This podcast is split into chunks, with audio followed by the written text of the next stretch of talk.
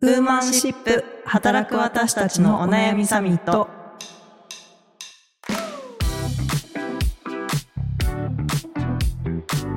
皆さんこんにちは。ニュースピックス 4W の中道香です。川口愛です。この番組はニュースピックス 4W がお届けする次世代を担う女性がリーダーとしての一歩を踏み出せるように女性に関する主要ニュースやリアルなお悩みについて語り合う番組です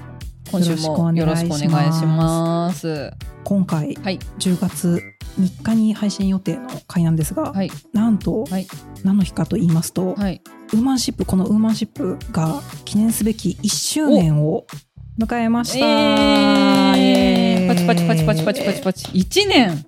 早い早っ52回目が多分今日かな。はい。というわけであの今回はちょっとあのゆるっと愛さんと2人ではい。立ち上げからの1年の振り返りだったりとあとまあそれを踏まえて今後どうするウーマンシップはい。ということでちょっとあのゆるっと話していきたいと思います。はーい。よろしくお願いします。お願いします。早速ですが、中道先生、一はい。一年やってみていかがでしたでしょうか？いやーほんとね1年かという感慨深さとともに、うんあのやってみて思ったのはダイレクトなコミュニケーションなんだなって思ってそのお便りとか結構ツイートでこの番組に対してこうまさにこういうのを求めていたいましたみたいなあの声がなんかその直接届いてるっていうのがそうすごくあの嬉しくってあとあの立ち上げてよかったなっていうふうにそう感じたのがすごく大きかったですね。なんかあのニュースピックス 4W の方のコンテンツとして記事出したりとか、うん。まあイベントやったりとかもするじゃないですか。で、なんかそこでまああの反響というか声いただいたりとかももちろんあるんですけど、熱量がやっぱり全然こう、うさらになんかこんな、ここに対してこんなに反応してくれるんだみたいなのが、すごい、あの、ポッドキャスト本当すごく多くて、あの、なんか、もうい、なんで初回から全部一気に聞きましたといやか、もう5週目ですとかって5週目みたいな。ー、すごい。そんなに聞くとこあったっけ？みたいな。そう、ちょっとびっくりするぐらいで、すごいですよね。そうで、お便りもあの全部本当目を通しているんですけど、うんなんかあの、本当に結構、あの、ガチお悩み相談うん。で、距離近っていうね。ありがたいですよね。感じました。ねいや距離の近さはすごいわかりますなんか私もいただいたお手紙をきっかけにそのテーマについてずっと考えたりとか、ん私いまだにあのパートナーとその育休をどれぐらい取得するかをどう交渉しましたかっていうはい。あのお話私いまだに考えてますからねどういうふうにするのが そうどういうふうにするのがいいんだろうとか、まあ、確かにそのカップルによって全然違うんだけど、はい、はい。なんかいい考え方ないのかなとか結構ことあるごとに考えてたりとか、うんなんかだから逆になんかそういう考えるきっかけをいただいている。確かにね。そうですよね。うん。なんか、まあ私と愛さんとかやっぱり同じチームとか、そのこの 4E のプロジェクトとかやってると、まあなんか似た視点で割と喋れちゃうところはありますけど、うんうん。うん全然また違う視点の投げかけとかね。そうそうそう。あります。確かにあそういうそっち側から考えてみたら確かにこれは通用しないかもって考えたりとか、うん。そうだからすごくね考えるいいきっかけを与えていただいているっていうような感じだし私も産休で一リスナーに戻って聞いてた時にあやっぱりなんかこうすごく孤独感が和らぐというか そうなんか友達の話を横で聞いているみたいな。まあまあ実際になんかまああの知り合いだからなおさらそう感じるのかもしれないんですけど、あ、はい。ポッドキャストって確かにちょっとこう友達の話を横でちょちらっと聞いてるみたいなうん。感覚になるんだなっていう、その短さみたいなところが、まあそうやってこう番組をずっと継続して聞き続ける、まあなんかこう鍵というか、ポイントなんだろうなって思って、うん私もね、なんかあのよくわかんない、なんかの、なんかユミさんとあの中道ちゃんが急に寸劇始めたロープレイの回とか3回ぐらい聞いたもん。ユミさんとね、私が疑似、疑似夫婦やって、そうそうそうそう。交渉するやつ。交渉するやつ、そうそう。ネゴシエーションやりましたね。そうそうそうそそういうふうにちょっとね、距離近く聞いていただけるっていうのは、すごくありがたいなと思いつつ、うんそう1年やってみてですね、まあちょっとあの、配信期間とかはまあバラバラにはなっちゃうんですけど、う。はい。えっと、Apple Podcast でちょっとあの、たくさん再生された回とかをちょっとデータを出してみまして、ランキングでご紹介しますと、うん。え1位が、えっと、20回目ですね。理想の毎日を送るタイムマネジメント。うん。これありましたね。ありましたね。この時、なんか、いや、今もかもだけど、なんか結構長見ちゃん結構なんか悩んでたよね。結構このタイムマネジメント系の話で。ウルトラ、今も悩んでます。そう。これ、そう、すごい深刻な話をした気がしますね。うん。細切れの時間で作業ができないみたいなね。そう、でもこれが1位ということは、やっぱり同じように悩んでいらっしゃる方が多いのかも。しれないです。そして2位がですね、えー第23回のリスキリングと産後の不安ですね。これはありましたね。なんか首相の発言からの。そうだ、自民党の、そうでした。あの、育休中にリスキリングしようっていううん話が出て、できるかいっていう話をしましたね。ねあとユミさんのあの育休プチ MBA みたあ、いなそうそうそうそう話とかうそまさに私はリスキリングをしていたっていうとこう。ろで、ね。はい。そして3位がですね、えー第38回、ゲスト、クロニクルの野村さんの、回ですね。おじさんの話はコンテンツになってないっていう、ちょっとあの、センセーショナルな、はい。ありましたね。これ私も育休中に聞いたやつだわ。あの、めちゃくちゃ、あの、おじさんの、おじさんとは何ぞやみたいなそうだ。なんか、要素分解したりしてまなんかワインの話してたよね。ワインを語るおじさんは、なぜそこは求めてないみたいな話になっちゃうのか、みたいな。そうでした。いやいや、やはり野村さん強いですね。いや、野村さんのね、お話、やっぱりさすが、あの、ね人気ポッドキャスターというか。ね。また来てもらいましょう。そうですね。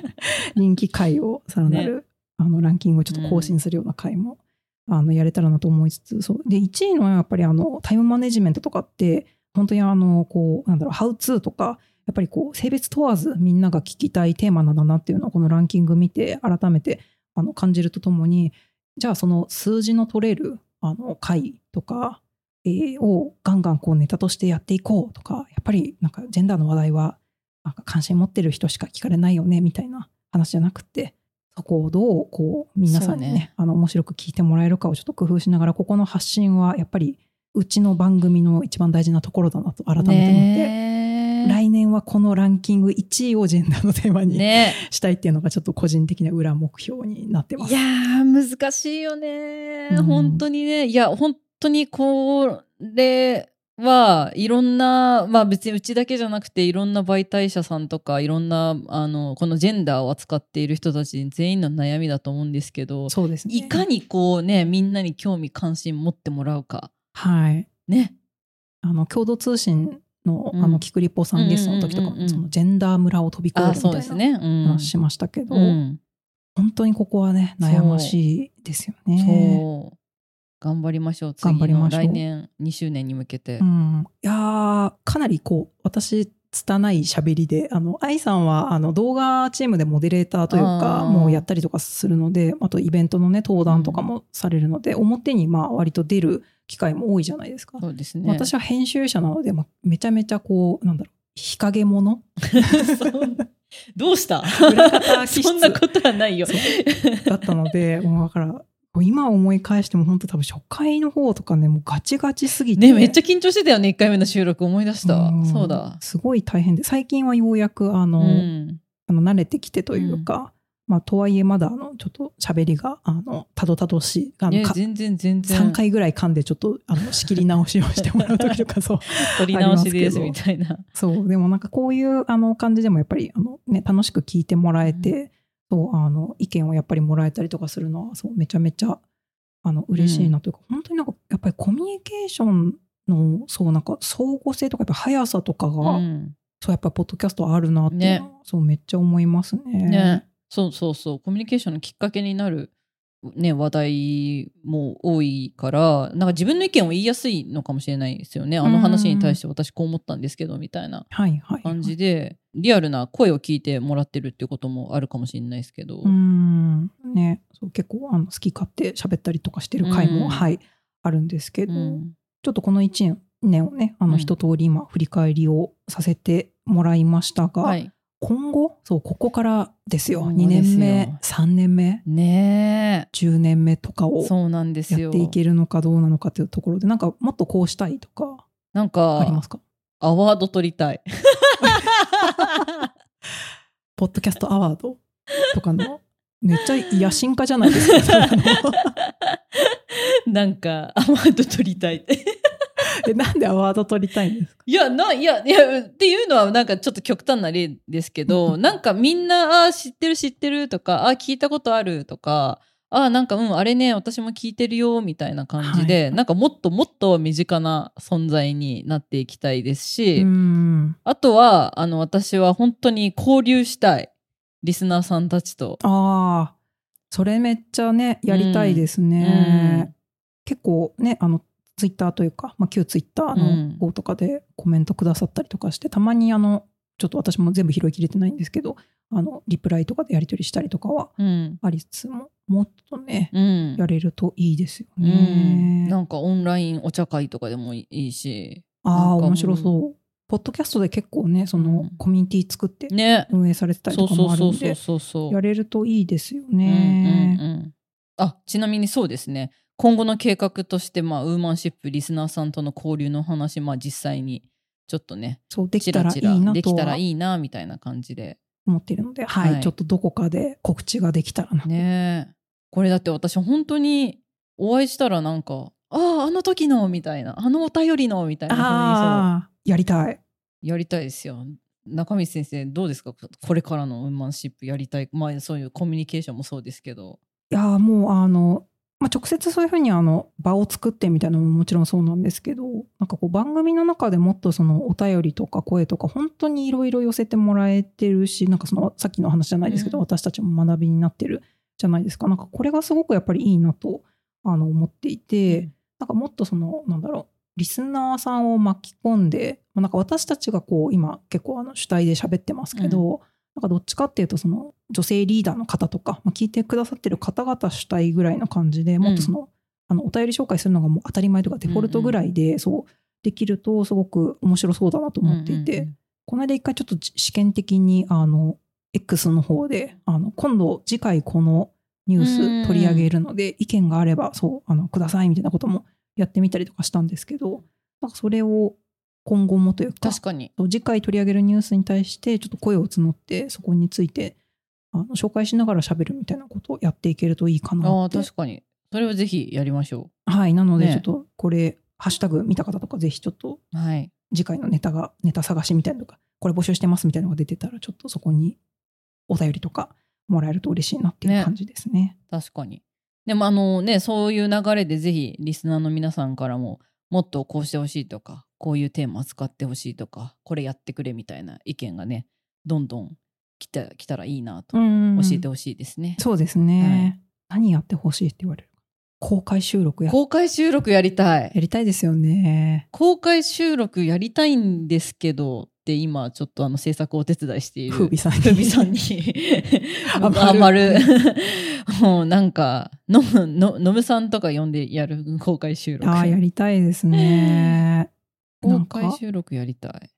ほんそうなんかこう音音源として聞いたことあるけどなんか私会場に行ったことがないのでどんな雰囲気なんだろうっていうのがそう。ねどんな雰囲気なん私もない公開収録とかは行ったことないけど、ねなんかイベント会場みたいなところでやるみんなが皆さんがねいるといる前でお話をしてそのまんまはいはい。なんか交流会みたいな、えーでも私そんなことになったらなんかポッドキャストって結局この顔が出ないっていうところを、うん。私は結構メリットを感じているんでですけど、うん。だからなんか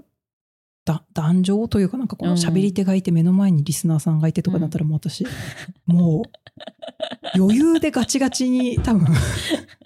緊張するなっていう。余裕であなんかちょっとあのついたてしとくあの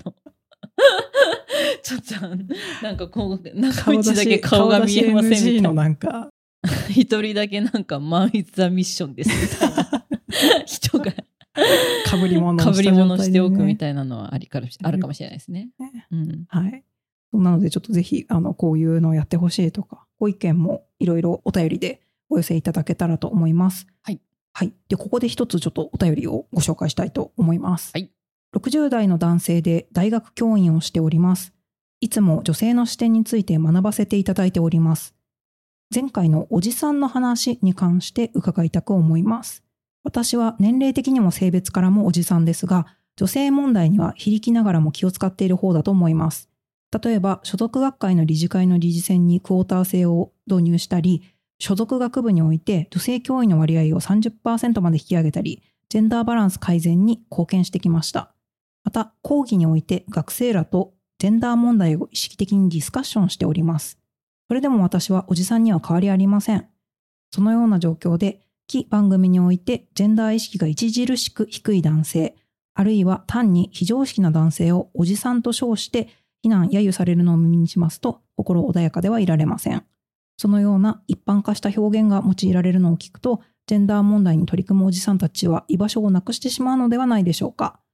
おじさんという表現が批判的、揶揄的に用いられ続けることは、この問題を解決するどころか、むしろ助長するのではないでしょうか。という内容うんの、はい、匿名のリスナーさんからちょっとお便りを、えーいただいています。いやでも本当に大事な投げかけですよね。はい、あの、この、そう、あの、おじさん、おじさんっていうことについてっていうことで、これまさにあの、さっきのあの、ランキングの3位にも入っていた野村さんゲストの、あの、おじさんの話はコンテンツになってないっていう中でも、まさに触れていた内容というか、あの、私もすごく、あの、この懸念点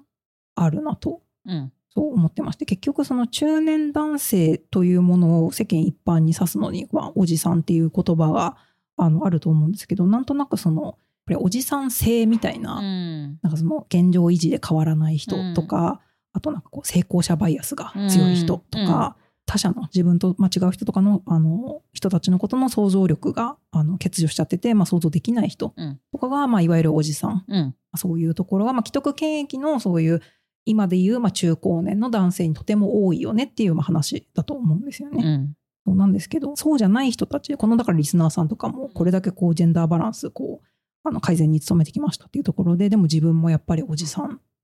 だしっていうところで、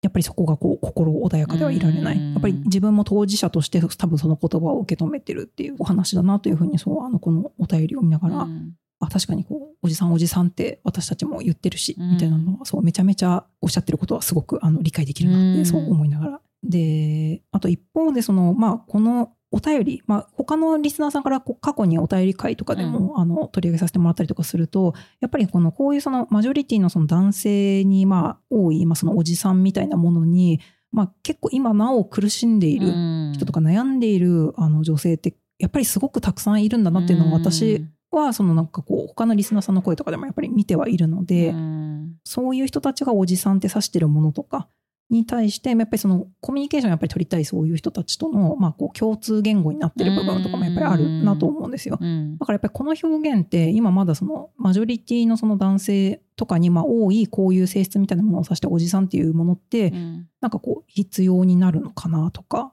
まあどうしようもなくそういう表現でしか表現できないみたいな時がうんまああるっていうことそうそうそうそうそうなんですよ。ん愛さんも編集あのされるからすごいわかると思うんですけどなんか全方位に配慮したそのまあポリティカルコレクトネスみたいな話になると、もうだんだんその表現がこう丸くなって何言ってるか分かんなくなるみたいなことってあのあったりとか、うん。パッと聞いた時に伝わらなくなるみたいなのもすごいあるなと思っていて、まあ、これは本当にあの発信する側のちょっとあのエゴかもしれないんですけどなんか似たような体験を実は過去にやったことがあっうん。て、生理のうん。問題について喋るときに、はい。前多分そう愛さんと一緒にやった案件かなであの女性の体についての話って言った時に女性っていうふうに表現しないでほしいですみたいな、あの声をいただいたというか、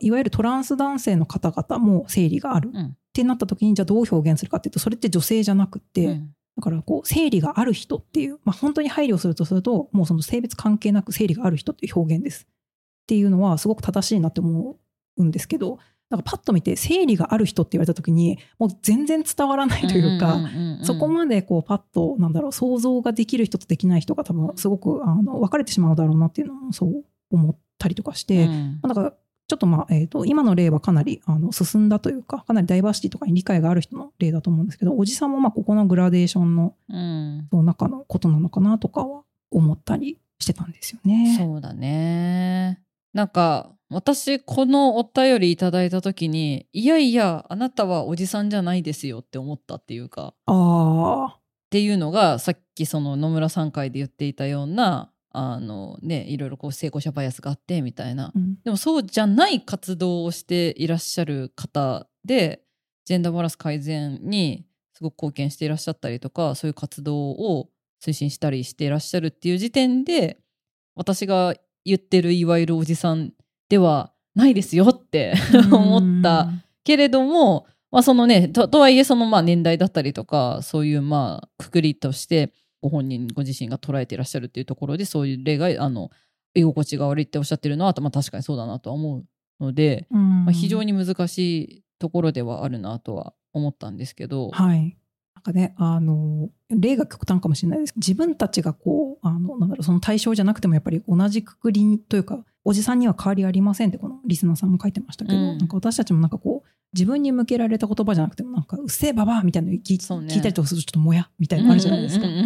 なんかそういうところでやっぱり、まあ、当事者とは別なんですよって理解していても、なんか飲み込めないところも、やっぱりあるうんからこそのこのすごくこう、なんだろう、考えて、まあ、うん。わざわざこれをやっぱり言ってきてくださるっていうのもすごいなと思うんですよね。そうだね。だから多分これに本当にむなんか聞いててイラッとしてムカついてなんかもうもうジェンダーなんかもいちいちこういうふうに自分がまあ嫌な思いをするんだったらもう聞きたくないっていうふうに多分あのフォロー外すうんリスナーさんとかも超いっぱいいると思うんですけど、なんかこういうふうにこう言ってもらえるっていうのもすごくあの、うん考えるきっかけになるしやっぱりこういうところを気をつけていかなきゃいけないなっていうのをとてもそう考えさせられたので、うんここまですごいやあのお便りねいただいてすごく良かったなっていうふうにはうん思っています。うんただあのやっぱりその心穏やかではありませんっていう気持ちもすごくあの正直だなと思う一方で、うんうんこうやっぱりななんでそういう話がこうこれだけ社会に出てきちゃっててとか、なんかやっぱりそのじゃあおじさんっていうものをディスられるようなジェンダーに無理解でうん。成功者バイアスがすごくてみたいな人たち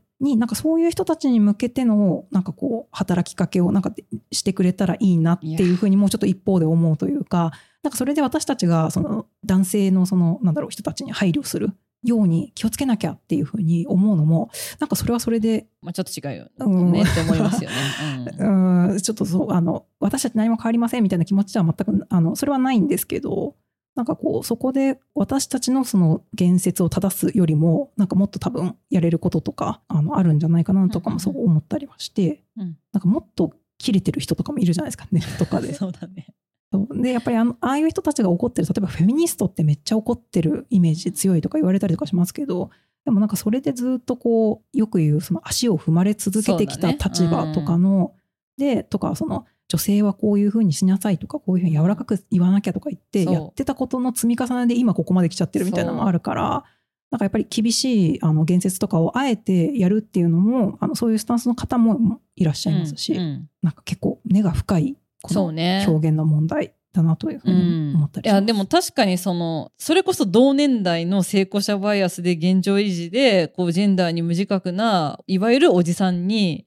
いやお前お前らというかそういうあんたたちみたいなおじさんがいるからこういうまともなおじさんもおじさんって言われて一括りにさせれてしまうから、俺たちで正していこうぜみたいな感じで男性からの働きかけって男性にに聞いたりするじゃないですか。いや本当そうですよね。そう。本当にそれを感じるんですよね、ビジネスシーンにいると。はいやっぱり影響力のあるビジネス、男性ビジネスパーソンが言ってこそ動く男性ビジネスパーソンはやっぱり一定いらっしゃるので、そういう感じで身近な人とかそういう風なところを同年代の男性とかで見たらなんかちょっとこう発言を正すように言っていただくとか、うん。そういう風になんかやってもらえたらなんか私たちも嬉しいなとか思いますし、なんかそれによってまたこうどそれこそいわゆるおじさんのイメージがどんどんどんどん変わっていったりとかするといいよねって思ね思うのはねありますね。そう。本当こういう男性側からの発信とかめっちゃ大事だなといや本当にそう思います。思いますよね。うん。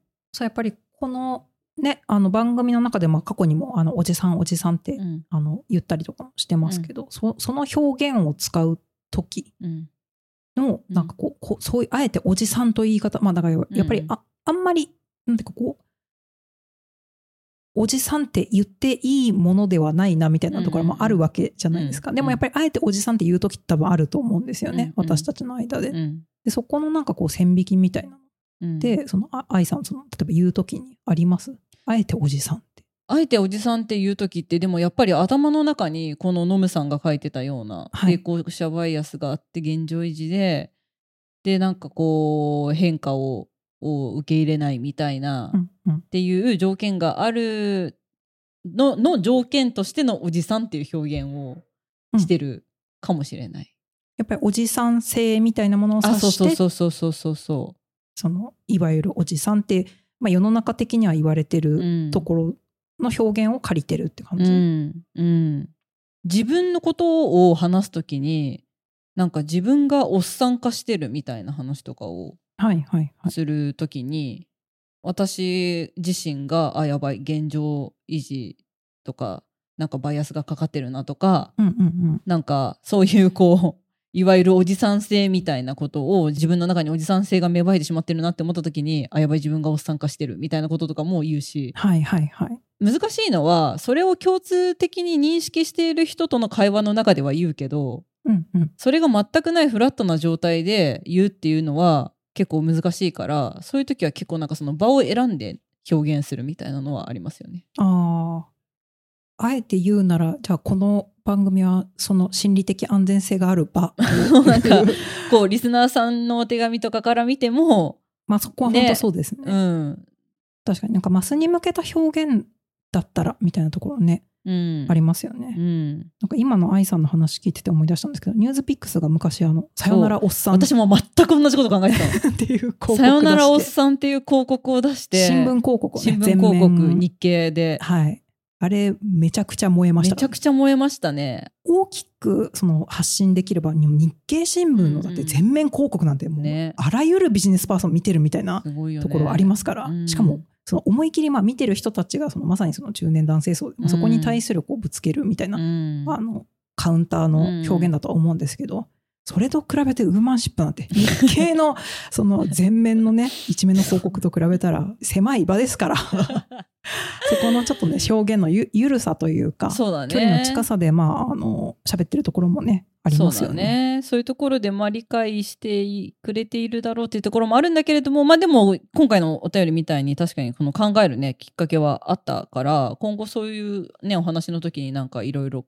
考えて発言したりみたいなのはうん少なからずね、今後あるかなっていうのは。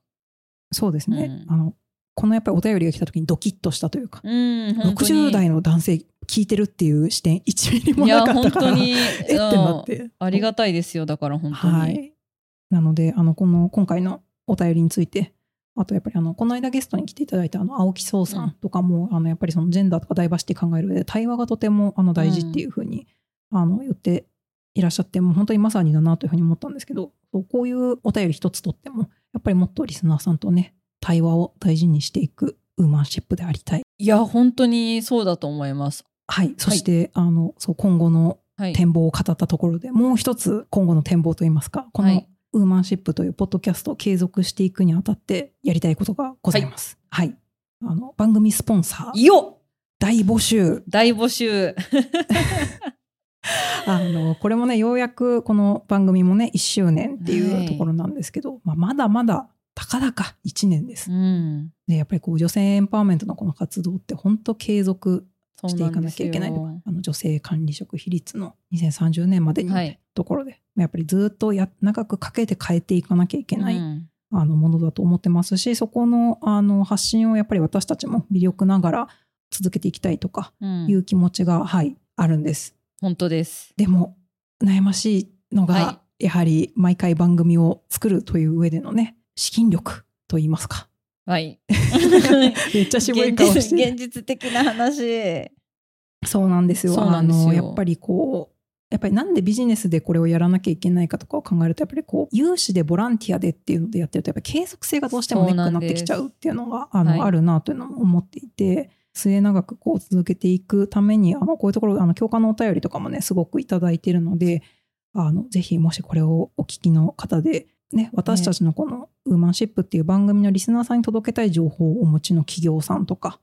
あのいらっしゃったらね、ぜひスポンサーとしてちょっと紹介させていただきたいと思います。ちょうどあの前回ね、あのフェムテック東京さんあそうですねはいはい紹介させてもらったみたいな感じで、番組内でご紹介をうんできればいいなというふうにうん思っております。確かに。なんか、あのーそういう意味では、あの、私と中道ちゃんは本業が、そのスポンサードコンテンツっていうのを作っている人たちなので、はい。何かこう企業さんが訴求したいことをうまくコンテンツに取り入れながら面白くみんなに見てもらえるように発信できるっていう能力がある、能力って言ったらあれですけど。まあ、それがお仕事の、ね、そうそれがお仕事なのでなんかこううちのこの女性活躍をこういう風に発信したいんだけどみたいな感じでうんうん投げていただいて、あじゃあこういう感じのテーマでこういうのを配信してなんならその御社の誰が出ていただくとかみたいな。そう多分普通にロールモデルじゃないですけど、うん。こういう女性リーダーいてみたいな感じでゲスト来てもらうとかでもそうそうそうそうそう。私たちにとってもすごく学びあると思うので、うん。なんかそういう形でねこうちゃんとリスナーさんたちに聞いてもらう意味のあるような形でなんかご一緒できるといいなというふうに、はい思っております。思っております。はい。ですので、えーもしこの番組スポンサー、ウーマンシップの番組スポンサー、ちょっと検討したいわとかやってあげてもいいよっていうあの方がいらっしゃったら、ぜひちょっとあのお便りフォームの方から、はいあのお問い合わせの欄がございますので、はい、ご連絡いただければと思います。お便りフォームじゃなくてもう直ツイッター DM とかでも全然 OK です。すっごいふわっとした内容でもいい,、うんいいから。うんちょっと話聞かせてくださいぐらいでも全然大丈夫。あ確かに確かに。ね。何ができるかをね、そうそうそうそう一緒に考えていくみたいな感じでできるといいですね。はい。まあ、はいそういうことをやりながら2周年目指して頑張っていければと。はい、ここからまた1年、1はい年頑張っていきましょう。はい。よろしくお願いします。はい、応援よろしくお願いします。はーい。これもまたあのニュースピックスのそのトピックスっていうところであのジェン G のたまり場っていう Z 世代の,、はい。はい、あのうちのまあえっとインターン生のあの方々とかが中心になって運営しているそのトピックスがあるんですけどそこで「私の見ているジェンダーの世界」っていうタイトルで、うん東大の大学院生の方がウーマンシップをそのおすすめのコンテンツとして紹介しておーそうこういう感じであのおすすめコンテンツジェンダーについて考えるときに触れたコンテンツですっていうふうにいやありがたいですね。そうめっちゃありがたいです、うん。のでちょっともしあのこういうところにあのうん。ご興味ある方というか、うん。あのこんなふうに、えー考えている若手の人もいるんだなってこの方のあの記事の内容めちゃめちゃよくいや本当にすごくねあの記事としてすごく読みやすいし情報が整理されてあるし、そうジェンダーキャップ指数のね話とか、うんうん。あとはその政治分野の議員ペディアとかのうん。男女比とかを可視化するとか、うん、結構ファクトも交えながら書いてあったり東大のアファーマティブアクションとかもね、うん。紹介されたりとかしていて、うん。そうすごくいい記事なのでちょっとこちらもリンク貼っておきますので、ぜひ見ていただけたら嬉しいです。なんかこの世代の方のなんかリアルな考えとかが結構本当にしっかり実例とともに出ているので、うんこれは本当になんか例えば新卒採用担当の人事の人とか見ても面白いかもしれないし、めちゃめちゃ参考になると思いますね。ね。なんだかもうその大学生とか大学院生の段階でこういうところにもううん。意識を持っている人たちが今後どんどん増えてくんだいや本当にそう。もう我々引退ですよもう。いやいやいやいやいや。まず道を上の先々の道を作っておかなきゃ。確かに。ね大学生の時にこんなこと全く考えてなかったなって、そういう気ね持ちちょっとだになりながら、詳しくは読んでほしいんだけどちょっと一部だけ紹介したいのははい。この方が書いてることとしてやっぱ自分はいつしか就職活動で企業とのマッチ度を考えるときに必ず女性役員がいるか女性がキャリアを諦めずに成長できる会社かどうかを見るようになっていましたというふうにおっしゃってるのでやっぱこの世代の方たちはこれが、まあ、うん。デフォルトだとは思いますよね。うん。うん見られてるんですよっていうね、うんうん。大事なことなので2回言いましょうか、ん 見られてるんです。見られてるんです。うん、そうなんです。ということの参考にもなると思うから、ぜひこのトピックスね、フォローして、この記事も読んでみてもらうといいんじゃないかな。そうですね、うん。これあのフォローしてもらえれば多分これが無料で読めるトピックスかな、うん。読んでいただけるのでちょっと概要欄にリンク貼っておきます、はーい。この番組ウーマンシップでは女性に関する主要ニュースやリアルなお悩みについて時にはゲストもお呼びしながら語り合っていきます。と今回あのお話しした、まあ、1周年のあれこれですね。我々の方で振り返りしましたけど何かあのこういうふうにやってほしいとかうん。希望がございましたら、ぜひあのお便りとかあと旧ツイッターこと X の方で「ハッシュタグウーマンシップ」で感想をお寄せください、えー番組に、えーとお便りフォームを載せております。そしてあの毎週のお願いになりますがレビューもお願いします Spotify は5段階の星評価。Apple Podcast では、えー星とレビューメッセージ書いていただけます。こちらもぜひあの感想とかお寄せいただけると励みになります。それでは、えーまた2周年に向けて頑張っていきましょう。そうですね。本当に1周年ここまで来れたのもリスナーの皆さんたちのね、声のおかげですからね。本当ですね。ね、2周年に向けても頑張って。一回一回積み重ねていきましょう、ですね。はい。はい。ではありがとうございました。ありがとうございました。